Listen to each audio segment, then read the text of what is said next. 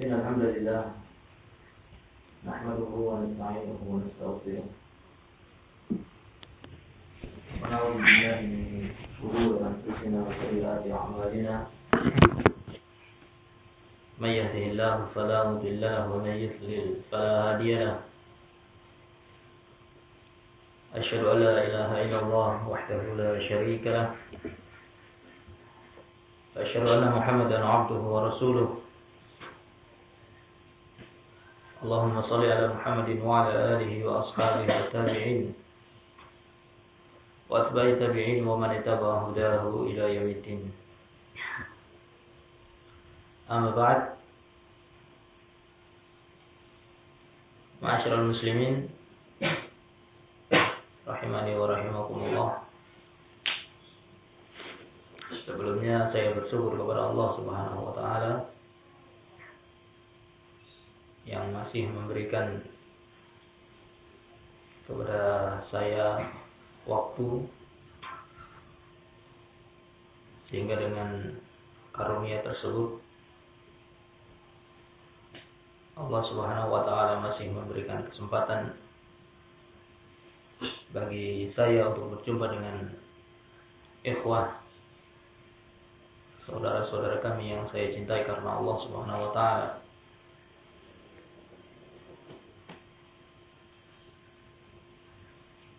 Dan saya bersyukur kepada Allah Jalla wa ala karena masih diberikan taufik yang semata-mata dari Allah Jalla wa'ala. Dan walaupun ini semuanya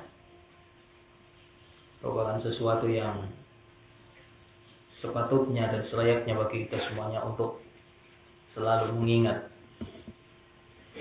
akan besarnya taufik, hidayah, petunjuk dari Allah Jalla wa'ala yang telah diberikan kepada kita semuanya. Sehingga kita bisa berkumpul, duduk bermajelis, berusaha untuk menambah iman, menguatkan rasa takwa kita kepada Allah Jalla dan tak tidak terlupakan lagi adalah agar apa yang kita amalkan ini dijadikan oleh Allah Jalla wa'ala sebagai suatu amalan yang akan menambah berat timbangan amalan baik kita pada yaumul qiyamah. Kaum muslimin rahimani wa rahimakumullah. Mudah-mudahan Allah Subhanahu wa taala memberikan taufik istiqomah kepada kita semuanya dan waktu yang dalam waktu yang Allah Subhanahu wa taala yang mengetahuinya. Tidak lain kami ingatkan untuk menjaga kemurnian ibadah yang kita amalkan atau menjaga keikhlasan di dalam ibadah kita kepada Allah Jalla. Apakah terkait dengan sholat? Atau terkait dengan ibadah-ibadah yang lainnya?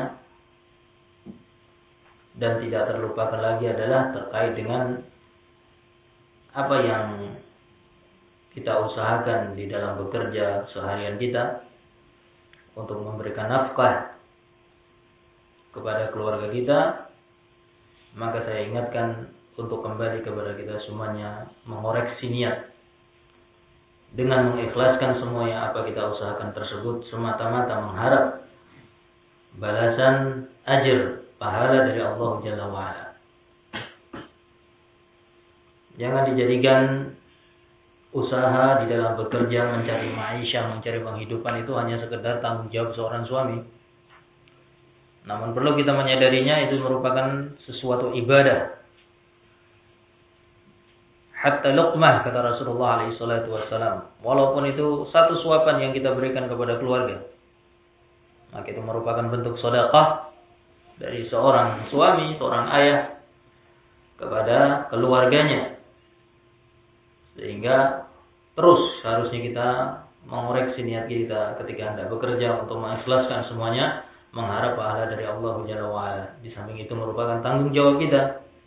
Maka di samping itu pula adalah suatu ibadah yang seharusnya bagi kita untuk menjaga niat kita mengharap pahala dari Allah Jalla wa'ala. Rasulullah alaihi salatu wassalam beliau bersabda dalam hadis yang diriwayatkan oleh Imam Bukhari dari Abdullah bin Mas'ud atau Abu Mas'ud radhiyallahu taala Rasulullah alaihi salatu wasallam beliau bersabda, "Idza anfaqa ar-rajulu 'ala ahlihi 'ala ahlihi yahtasibuha fa huwa lahu shadaqah." Anfaqa ar-rajulu 'ala ahlihi yahtasibuha fa huwa lahu shadaqah. Apabila seorang laki-laki apabila seorang laki-laki seorang laki-laki ini tidak terkhusus kepada kepala keluarga apakah laki-laki tersebut merupakan ayah, kepala keluarga atau mungkin yang lainnya dari anak seorang ibu yang laki-laki yang bekerja. Yang bekerja. Yang dia bekerja untuk memberikan nafkah kepada keluarganya dan dia mengharap pahala dari Allah Jalla wa'ala, maka itu merupakan bentuk sedekah. Maka itu merupakan bentuk sedekah yang diberikan kepada keluarganya. Sehingga bentuk ibadah dibutuhkan keikhlasan. Dibutuhkan keikhlasan bukan hanya sekedar tanggung jawab kita. Namun itu merupakan bentuk ibadah yang seharusnya bagi kita untuk mengikhlaskan semuanya mengharap pahala dari Allah Jalla wa'ala. Ini sering harus kita ingat. Sehingga apa yang kita usahakan di siang hari untuk mencari maisha itu akan bernilai pahala apabila kita meniatkan semata-mata untuk Allah. Namun kalau itu hanya diniatkan hanya sekedar tradisi, apalagi anda, apalagi dengan niat untuk ambisi, mengumpulkan duniawi, maka ini yang tercela. Ini yang tercela. Yang seharusnya itu merupakan ibadah, namun dijadikan sebagai kebutuhan ambisi untuk menimbul dan mengumpulkan harta yang banyak. Beda halnya kalau seandainya dalam mencari maisha dia mengikhlaskan tersebut untuk Allah Jalla wa'ala lalu kemudian Allah Subhanahu wa taala membalasnya dengan rezeki yang banyak yang melimpah maka itu merupakan kebaikan hasil dari keikhlasan dia dalam ibadah namun apabila dia berambisi dalam hal ini tidak mengoreksi niatnya dengan niat untuk menimbun dan mengumpulkan harta yang banyak karena ambisi dan tamak rakusnya maka ini merupakan sesuatu yang tercela. Sesuatu yang tercela. Yawma yuhma alaihi fi nar jahannam fi biha jibahuhum wa duhuruhum wa junubuhum. Hada ma kanastum li anfusikum kata Allah Subhanahu wa taala pada hari kiamat Allah Subhanahu wa taala akan memanaskan seluruh api yang dia timbun dari harta bendanya Semakin banyak harta bendanya yang dia timbun, yang dia simpan, tambah lagi tidak mengeluarkan apa yang wajib dikeluarkan dari zakat dari harta tersebut, pada yaumul qiyamah harta tersebut akan dipanaskan oleh Allah Subhanahu wa taala. Yang kemudian dijadikan oleh Allah Subhanahu wa taala sebagai setrika untuk menyetrika jidatnya, punggungnya, perutnya. Sehingga Allah Subhanahu wa taala mengatakan kepada hamba tersebut, "Inilah harta yang kalian simpan-simpan, maka rasakanlah harta tersebut." Nah, sehingga ini dua gambaran yang sangat berbeda antara orang yang mencari maisha dengan keikhlasan dengan orang yang mencari maisha karena ambisi duniawi. Karena dengan ambisi duniawi sehingga bagi kita seorang muslim untuk memperhatikan dan terus mengoreksi apa yang kita amalkan dalam keseharian kita. Nah, kaum muslimin rahimani wa rahimakumullah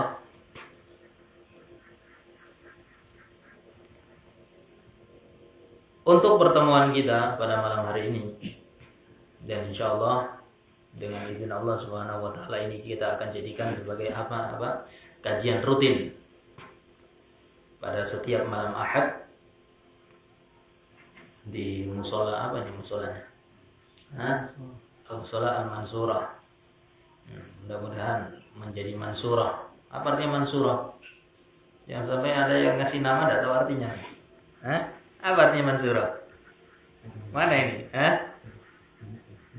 Mana ini ketua tamirnya ini? Jangan sampai ah, Mansura, Mansura. Tidak tahu artinya Mansura itu apa? Mansuro itu dari kata nasara yang suruh artinya menolong. Berarti kalau mansuro yang tertolong, yang terbantu. Mudah-mudahan Allah Subhanahu wa taala membantu dan memberikan pertolongan kepada musola ini sebagai media berkah yang akan memberikan kebaikan yang banyak kepada kaum muslimin secara umum. Adapun pembahasan kita yang akan kita bahas pada kajian rutin kita pada malam ahad ini adalah salah satu kitab yang ditulis oleh beberapa para ulama yang berada di Saudi ya yang berkaitan tentang ilmu fikih yang berkaitan tentang ilmu fikih sebenarnya kitab ini sangat cukup tebal. Kalau diukur ketebalannya itu ada 3 cm namun kita akan mengambil pembahasan yang mudah-mudahan Allah Subhanahu wa taala memberikan kesempatan kepada kita dan memberikan kemudahan untuk bisa memahami apa yang kita akan bahas dalam kitab tersebut. Kita akan mengawali pembahasan kita dengan bab al-wudu. Bab al-wudu. Dan ini masuk dalam kitab Taharah, kitab bersuci. Kalau kita bersuci, ini sebenarnya banyak macamnya. Kita bersuci termasuk adalah pembahasan seputar air, seputar bejana, seputar istinja, istijmar, dan yang lainnya. Namun kita melewati semuanya dan langsung saja kita masuk pada Kitab Taharah yang membahas seputar permasalahan berwudu. Seputar permasalahan berwudu. Berwudu ini dijelaskan oleh para ulama ada dua macam dari sisi hukum. Walaupun nanti kita akan sebutkan pada babnya sendiri, namun kita sebutkan secara global bahwasanya berwudu ini ada dua macam. Dari sisi hukumnya. Ada berwudu yang memiliki hukum wajib. Ada berwudu yang memiliki hukum wajib. Ada juga berwudu yang memiliki hukum sunnah. Yang memiliki hukum sunnah. Kalau berwudu yang memiliki hukum wajib adalah berwudu seperti contoh adalah berwudu yang dilakukan ketika hendak mengerjakan sholat. Atau secara umum berwudu yang hukumnya wajib adalah berwudu yang dilakukan untuk beramal beribadah yang disyaratkan padanya berwudu seperti sholat. Pada manasik haji tawaf itu disyaratkan padanya berwudu karena tawaf ini amalannya seperti sholat. Disyaratkan padanya bersuci menurut pendapat yang lebih kuat. Seperti sholat. Tidak sah sholat apabila dilakukan tanpa berwudu. Maka apa? Ketika anda sholat, maka dia wajib berwudu. Apakah sholat sunnah ataupun sholat wajib? Maka berwudu ketika Anda sholat ini hukumnya wajib. Jangan salah paham ya. Jangan salah paham, oh ini sholat sunnah, berarti wudhunya sunnah. Lah. Sholat sunnah, iya sholatnya sunnah. Namun ketika Anda sholat sunnah, wudhunya harus wajib.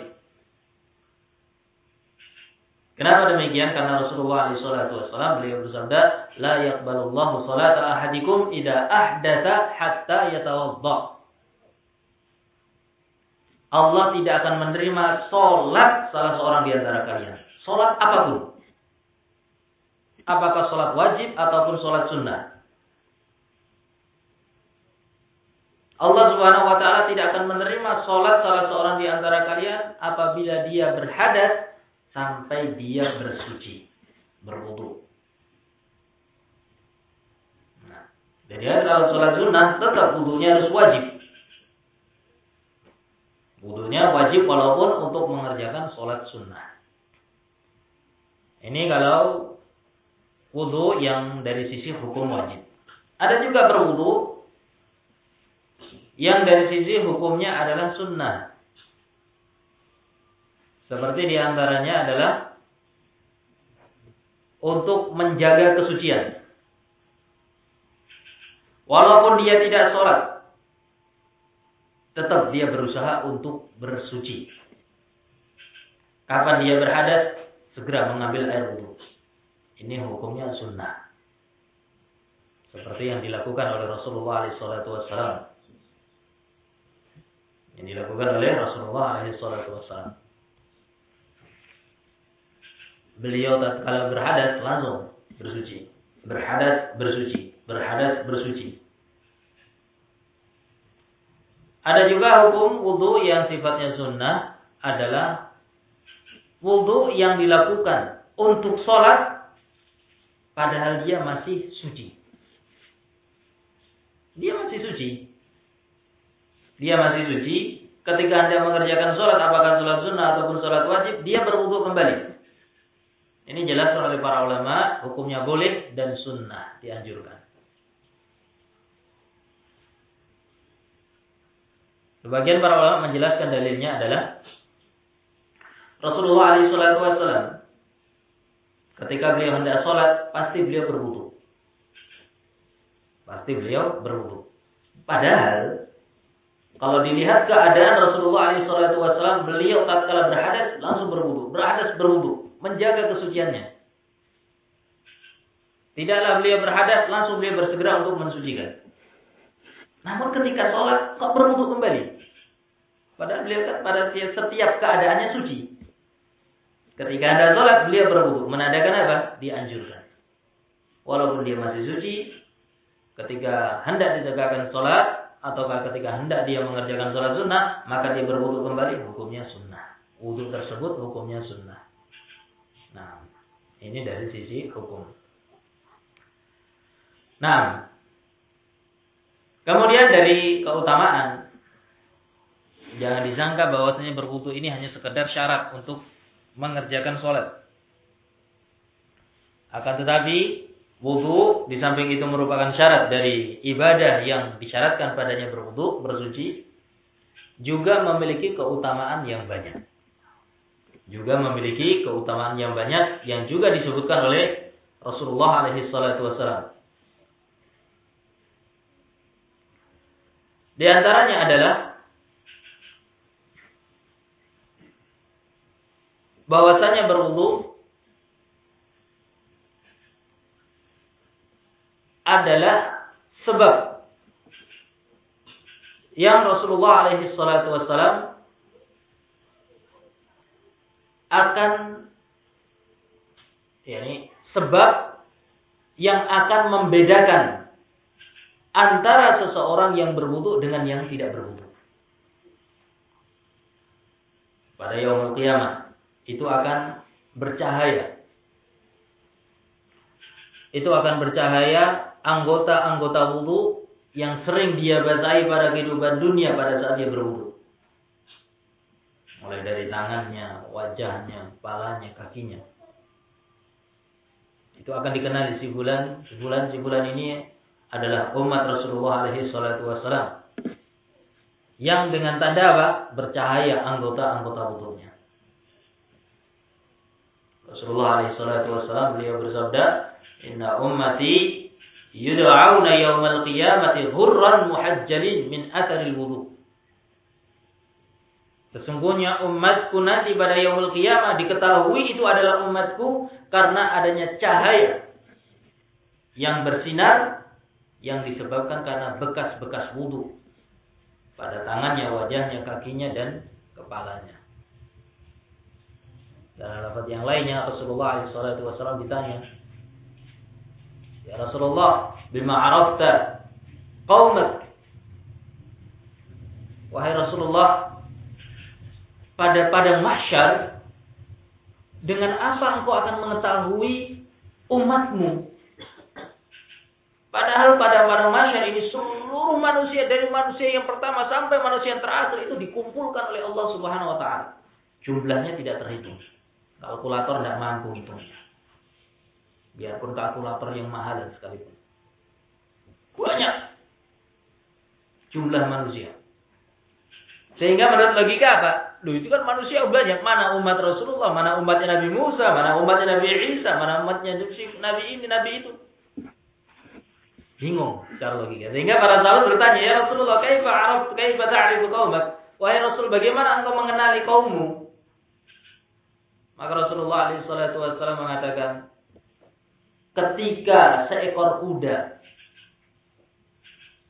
yang memiliki bulu ya kulit yang putih di kepalanya dan kakinya, kemudian dia berada di tengah-tengah kuda yang semuanya hitam. Nampak ada kuda tersebut? Sangat nampak. Maka demikianlah Rasulullah SAW akan mengenali umatnya pada yaumul kiamat. Dengan adanya cahaya yang putih di tengah-tengah sekerumpulan orang yang tidak memiliki cahaya. Nah, sehingga ini di antara keutamaan yang disebutkan oleh Rasulullah SAW. Di antara keutamaan yang lainnya adalah yang juga disebutkan oleh Rasulullah SAW bahwasanya berwudu itu akan menghapuskan dosa. Dalam hadis yang lainnya dijelaskan oleh Rasulullah berwudu itu akan menghapuskan dosa dan menggugurkan dosa dengan bersamaan jatuhnya tetesan-tetesan air wudhu. ketika dia berwudu, ketika ada yang menetes dari air wudu kita, maka berguguran dengan air tersebut dosa-dosa yang kita lakukan dari dosa-dosa kecil. Kalau dosa besar itu tidak akan diampuni oleh Allah Subhanahu wa taala dengan kecuali dengan menyempurnakan syarat-syarat taubat.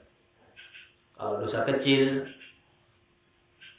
dengan rahmat Allah Subhanahu wa taala Allah memberikan peluang yang besar memudahkan di dalam mengampuni dosa-dosa kecil walaupun bukan berarti dengan demikian seseorang memudahkan di dalam melakukan dosa kecil. Kalau dosa-dosa kecil ketika kita berwudu itu akan berjatuhan dengan tetesan-tetesan air wudhu yang kita gunakan. Jangan kemudian dipikir secara logika ya. Kalau kita gunanya airnya sedikit, yang netes sedikit. Kalau kita mengharapkan dosanya biar cepat gugurnya banyak, disiram. Biar banyak yang berguguran. Jangan. Ini secara akal ini. Ini kalau secara akal demikian. Namun Islam dibangun di atas dalil.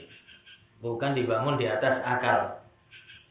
Jangan dulu dosa itu ketika kita berwudu itu berguguran dengan air tetes. Ya kalau sedikit yang menetes, ya sedikit yang tergugur. Jadi yang berguguran dosanya. Sekalian siram. Kalau nyuci pakai gayung uh biar banyak yang terusu uh banyak bila perlu pakai selang sekalian oh pakai sanyu ya kan kepalanya disiram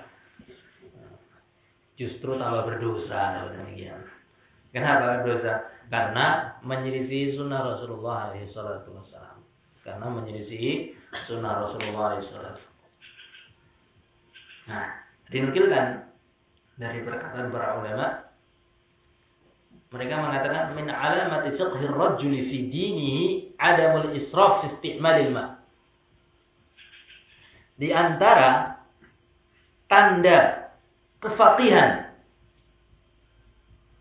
pemahaman seseorang yang dalam di dalam agamanya tandanya adalah tidak berlebih-lebihan ketika menggunakan air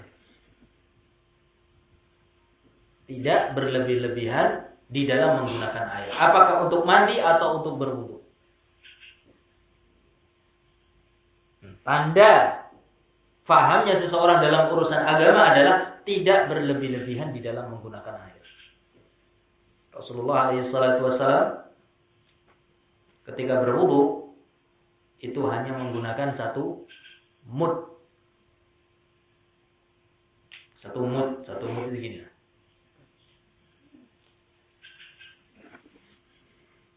Ya sebagian para ada yang protes loh. Saya ini punya rambut panjang. Kalau segini ya tidak cukup. Lebih panjang mana dengan rambut Rasulullah SAW? Beliau mandi junub hanya menggunakan satu sok empat. Gini ya. Empat. Ini apa namanya bahasa kita ini? Ya, nah, ukurannya lah. Kalau satu mut, kalau satu sok itu empat ini. Digunakan untuk mandi junub, mandi bersih. Ya jangan kemudian lo pada zaman Rasul kan susah air. Tidak demikian. Para ulama ketika menyebutkan dalil-dalil tersebut, pembahasannya adalah untuk menyatakan, menunjukkan bahwasannya dianjurkan dan ditekankan bagi seseorang untuk sederhana di dalam menggunakan air. Walaupun memiliki air yang melimpah ataupun air yang banyak. Tetap dianjurkan untuk menghemat di dalam menggunakan air. Nah, nah tadi kembali dalam pembahasan tadi, bahwasanya di antara keutamaan berwudu adalah menghapus dosa. Dalam satu hadis menghapus dosa tersebut dengan berguguran dosa tersebut bersamaan dengan tetesan air yang kita gunakan untuk berwudu. Dalam hadis yang lainnya Rasulullah SAW beliau menyebutkan bahwasannya ketika seseorang berwudu itu akan dihapuskan oleh Allah Subhanahu wa taala. Dosa-dosa yang dia lakukan hatta itu akan keluar dosa yang berguguran dosa yang dia kerjakan. Hatta takhruja min tahti afari sampai dosa tersebut yang berada di bawah kukunya itu akan keluar. Maksudnya apa betul-betul Allah Subhanahu wa taala akan membersihkan dan mensucikan dan menghapuskan dosa kecil yang dia lakukan yang dilakukan pada saat dia berwudu yang dilakukan pada saat berwudu sampai dosa-dosa yang terletak di bawah kuku ya di tempat-tempat namanya tai kuku ya. Nah, ternyata ada dosa di situ juga. Itu sampai keluar dan berguguran. Besarnya rahmat Allah Subhanahu wa taala dengan berwudu Allah Subhanahu wa taala akan menghapuskan dosa-dosa kita terlebih lagi apabila wudhu tersebut dilakukan pada waktu-waktu yang kita tidak suka untuk berwudhu. Kalau mungkin di tempat kita tidak ada yang musim dingin. Kalau di sebagian daerah itu adanya musim dingin, musim salju. Buru-buru mau mandi, mau nyentuh air aja males. Mau nyentuh air aja malas karena kondisinya sangat dingin. Nah, khusus bagi mereka atau mungkin di wilayah kita pada saat musim apa hujan yang terus meneruskan itu kadang dingin. Sehingga kalau apa namanya bagi laki-laki yang tidur kemudian mimpi basah ini dapat musibah, malesnya mandi. Walaupun kita enak bisa pakai air hangat. Namun pada saat seperti ini seseorang ketika ada berwudu itu malas. Nah Rasulullah SAW memberikan keutamaan tersendiri. Terkait dengan, walaupun kembali juga kaitannya dengan keutamaan yang telah kita sebutkan sebelumnya, bahwasanya ketika seseorang meniatkan dan menekatkan, memberanikan untuk berwudu pada saat kondisi yang sangat dingin, Allah Subhanahu wa taala akan menggugurkan seluruh kesalahannya. Menggugurkan seluruh kesalahannya. Subhanallah. Besarnya rahmat Allah Subhanahu wa taala. Oh, berarti kalau dipikir berarti ketika kaum muslimin mereka berwudu itu akan terus suci namun kok bagaimana banyak masih banyak masuk neraka. Nah, ya mau kembali kepada hadis Nabi alaihi salatu wasallam kullu bani Adam khata. Setiap anak cucu Adam itu selalu melakukan kesalahan. Ini kita akan paham kalimat ini apabila ditinjau dari bahasa Arab. Kalau kita dibahas secara lughah, secara bahasa, Rasulullah mengatakan kullu bani Adam khata menggunakan lafaz khata bukan khati. Pada khata dengan khati itu secara bahasa makna artinya sama, yaitu melakukan kesalahan. Namun kenapa Rasulullah SAW mensifati manusia itu khata bukan khati, padahal secara makna ya sama melakukan kesalahan. Perbedaan antara khata dengan khati secara bahasa artinya sama yaitu melakukan kesalahan. Kalau khata ini kalau dalam bahasa Arab namanya sighah mubalaghah. Tidaklah seseorang disifati dengan sifat seperti ini terkecuali disebabkan karena dia itu selalu sering berulang kali melakukan kesalahan. Dan itulah yang disifati oleh Rasulullah SAW terkait dengan sifatnya anak cucu Adam. Selalu sering kali melakukan kesalahan. Berwudu diampuni seluruh dosa-dosanya oleh Allah Subhanahu wa taala setelah berwudu melakukan dosa lagi. Dia berwudu lagi diampuni oleh Allah Subhanahu wa taala setelah itu melakukan dosa lagi. Dan tidak seperti itulah. Anak cucu Adam. Sehingga kalau seandainya kita mengharap agar kita bersih, ini terjaga dari melakukan kesalahan, jangan berharap. Jangan kita merasa suci kemudian kita mengatakan saya tidak pernah melakukan kesalahan. Lah. Tidak ada yang bisa terlepas dari perbuatan dosa. Semuanya, siapa pun dia, Wala saya, wala kaum muslimin. Tidak laki-laki ya tidak wanita. Tidak yang tua, tidak yang muda. Semuanya manusia yang memiliki sifat manusia pasti sering melakukan kesalahan. Namun Allah subhanahu wa ta'ala tidak melihat demikian. Namun Allah melihat kalbu hati-hati manusia. Sejauh mana dan serius mana mereka hendak kembali kepada Allah subhanahu wa ta'ala berusaha, berupaya untuk menjaga bersegera di dalam menghapuskan dosa-dosa tersebut. Bertaubat kepada Allah Subhanahu wa taala. Oleh karena itu, Rasulullah SAW melanjutkan wa khairul khata'in tawwabun. Dan yang sebaik-baik manusia yang melakukan kesalahan adalah yang bergegas untuk bertaubat kembali kepada Allah Subhanahu wa taala. Nah, kalau itu perbuatan dosa, maka dipenuhi syarat-syaratnya dosa besar. Kalau dosa besar dijelaskan oleh para ulama, syarat-syaratnya itu ada tiga. Agar dosa besar tersebut diampuni oleh Allah Subhanahu wa taala. Kalau dosa besar itu dianggap bertaubat dengan taubatan nasuha, taubat yang murni, yang hakiki, bukan tobat yang diistilahkan sebagai tobat-tobat sambel, itu disyaratkan padanya tiga syarat. Yang pertama adalah atar meninggalkan.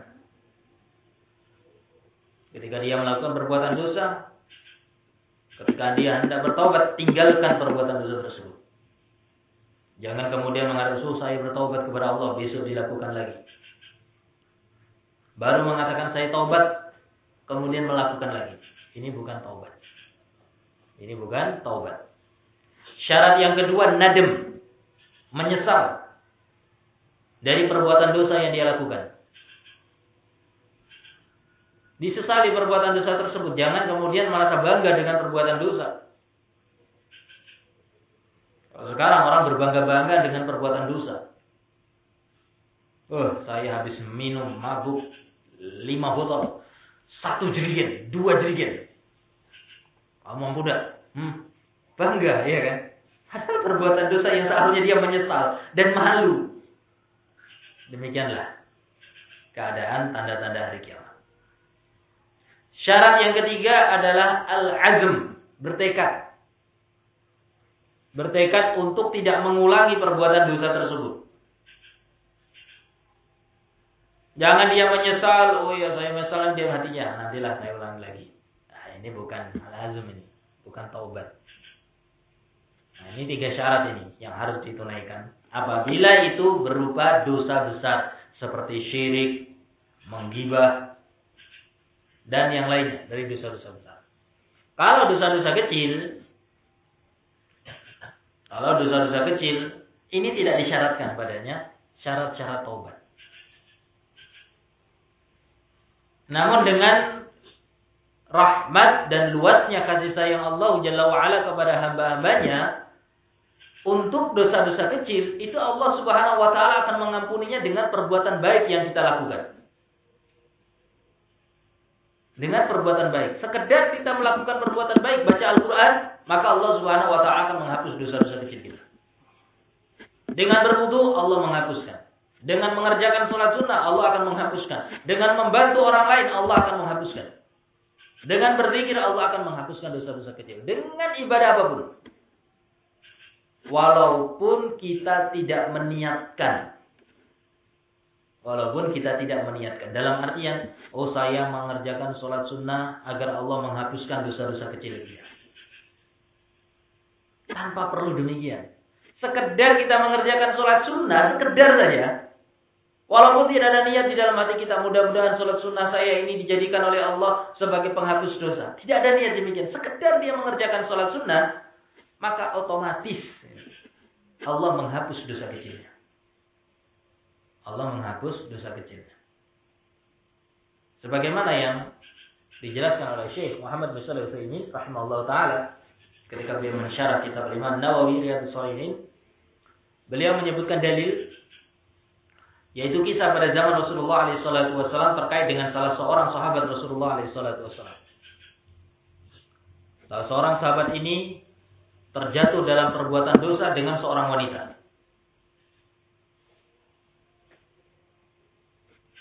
Setelah itu, dia sholat dengan Rasulullah SAW, sholat subuh. Setelah sholat subuh, selesai Rasulullah ini kaum muslim bubar dari sholat subuh, maka sahabat ini mendatangi Rasulullah SAW curhat. Menyampaikan bahwasanya wahai Rasulullah, saya telah melakukan perbuatan dosa dengan seorang wanita. Seluruh dari apa yang aku lakukan dengan wanita tersebut saya lakukan semuanya terkecuali inti dari perzinahan. Semua yang dia lakukan terkecuali inti dari perzinahan. Dia menyesal dengan perbuatan tersebut curhat kepada Rasulullah SAW. Lalu kemudian Rasulullah bertanya kepada sahabat tersebut, As-salaita ma'ana subha? Apakah kamu tadi sholat subuh bersama kami? Maka laki-laki tersebut menjawab, Naam ya Rasulullah, iya, saya sholat subuh bersama engkau. Setelah itu Rasulullah SAW membaca firman Allah Subhanahu wa taala, "Innal hasanat yuzhibna sayyi'at." Sesungguhnya perbuatan-perbuatan baik, amalan-amalan yang baik, amalan-amalan yang soleh, itu akan menghapuskan dosa-dosa kecil. Akan menghapuskan dosa-dosa kecil. Seperti hanya kalau kita mencontohkan, seperti amalan kita ini. Bermajelis taklim. Selama kita ikhlas mengharap pahala. Selama kita ikhlas mengharap pahala, tanpa ada niat, mudah-mudahan majelis kita majelis ini jadikan oleh Allah Subhanahu wa taala sebagai penghapus dosa kita. Tanpa ada niat demikian. Selama kita ikhlas, maka Allah Subhanahu wa taala akan menghapuskan dosa-dosa kecil kita. Kenapa? Innal hasanat yudhibna sayyi'at. Karena sungguhnya perbuatan-perbuatan baik, amalan-amalan yang salihah itu akan menghapuskan perbuatan. Dalam satu hadis Rasulullah SAW beliau menyebutkan wa atbi'i sayyi'atal hasanah tamhuha. Ikuti perbuatan dosa yang kita lakukan dengan perbuatan baik. Niscaya perbuatan baik tersebut akan menghapuskan dosa yang kita lakukan. Setelah kita mengakukan perbuatan dosa, bersegera untuk beramal soleh dengan membaca Al-Quran, mengerjakan sholat, berwudu, berzikir atau yang semisalnya niscaya perbuatan tersebut akan menghapuskan dosa. Di antaranya adalah berwudu. Di antaranya adalah berwudu. Sehingga untuk perbuatan dosa kecil maka ini tidak disyaratkan padanya syarat-syarat taubat. Namun jangan ini dijadikan sebagai alasan bagi kita untuk bermudah-mudahan di dalam melakukan perbuatan dosa kecil. Secara asal dosa itu tidak ada besar, tidak ada kecil. Semuanya besar. Kenapa? Karena dosa itu pasti akan mendatangkan sesuatu yang tidak baik. Pasti ada balasannya. Apakah balasan tersebut pada kehidupan dunia atau pada kehidupan akhirat? pasti akan dibalas oleh Allah Subhanahu wa taala. Sehingga tidak ada perbuatan dosa yang kemudian kosong dari balasan. Tidak ada. Al-Imam Al-Qayyim rahimahullah taala dalam kitabnya Dawa Dawa menyebutkan secara tegas. Wa min uqubati dzunub annaha tuzilu ni'am wa annaha tuhillu niqam. Dari akibat perbuatan dosa yang dilakukan di antaranya adalah bahwasanya perbuatan dosa tersebut akan menghilangkan kenikmatan, menghapuskan kesenangan dan akan mendatangkan kesengsaraan. Sehingga tidaklah suatu kenikmatan yang hilang dari kita, rizki yang hilang, kesenangan yang hilang dari kita, terkecuali sebabnya adalah dosa yang kita lakukan. Dan tidaklah suatu musibah turun, terkecuali sebabnya adalah dosa yang kita lakukan.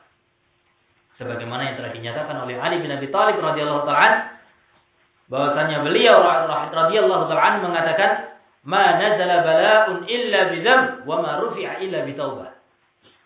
suatu musibah itu tidak akan turun menimpa suatu kaum terkecuali dengan sebab dosa yang mereka lakukan. Dan musibah tersebut tidak akan diangkat oleh Allah Subhanahu wa taala terkecuali dengan mereka bertaubat kembali kepada Allah Subhanahu wa taala. Sehingga apabila kondisinya demikian, maka tidak ada yang diistilahkan itu dosa besar dan tidak ada yang diistilahkan dosa kecil. Semuanya dosa itu besar. Namun kenapa Rasulullah kenapa Rasulullah SAW membagi ada dosa besar dan dosa kecil? Ini dari golongannya. Dari golongannya. Kalau dosa besar harus disyaratkan padanya taubat, kalau dosa kecil tidak perlu. Tidak perlu.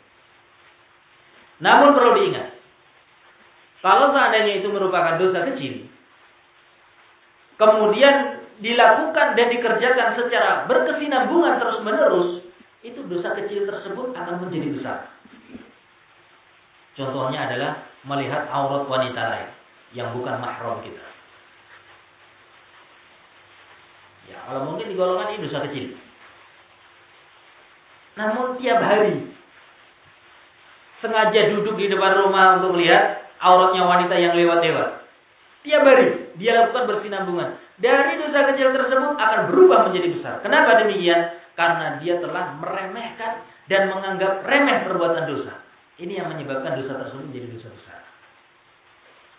Para ulama mereka mengatakan la kabira illa ma'a la kabirata ma'al istighfar wa la sabirata ma'al istimrar. Tidak ada istilahnya dosa besar apabila disertai dengan istighfar. Dosa sebesar apa pun itu akan dihanguskan oleh Allah dengan istighfar, bertaubat dan tidak ada dosa kecil kecuali dan tidak ada dosa kecil yang dilakukan apabila secara berkesinambungan. Secara asal dosa kecil namun terus dilakukan akan menjadi besar. Innal jibala minal hasa.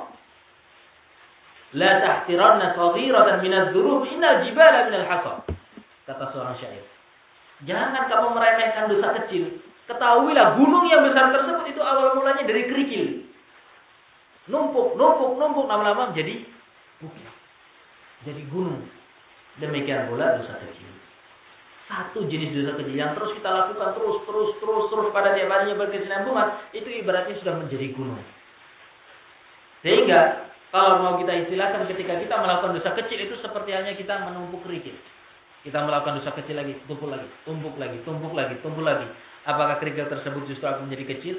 Menjadi besar tidak disertai dengan taubat, tidak disertai dengan amalan soleh, terus menerus melakukan perbuatan dosa. Ini akan menjadi gunung yang besar yang justru akan memberikan bahaya kepada diri. Nah, maka kaum muslimin yang semoga dirahmati Allah Subhanahu wa taala sebenarnya masih tersisa beberapa keutamaan yang cukup banyak terkait dengan berwudu. Ini perlu bagi kita untuk menyampaikan agar kita serius dan semangat dan kemudian lebih menekankan lagi ketika berwudu bukan hanya sekedar kewajiban untuk sholat namun itu merupakan ibadah yang memiliki utang yang sangat besar sehingga untuk memperkuat niat keikhlasan kita tatkala kita berwudu. Nah, wallahu taala alam. Mungkin kita cukupkan sampai sini, mudah-mudahan memberi manfaat. Insya Allah mungkin akan kita lanjutkan pada pertemuan yang berikutnya. Bismillah. Baik, wassalamualaikum warahmatullahi wabarakatuh. Wa ala alihi wa sahbihi wasallam. Subhanakallahumma rabbana bihamdik. Asyhadu an la ilaha illa anta. Assalamualaikum warahmatullahi wabarakatuh.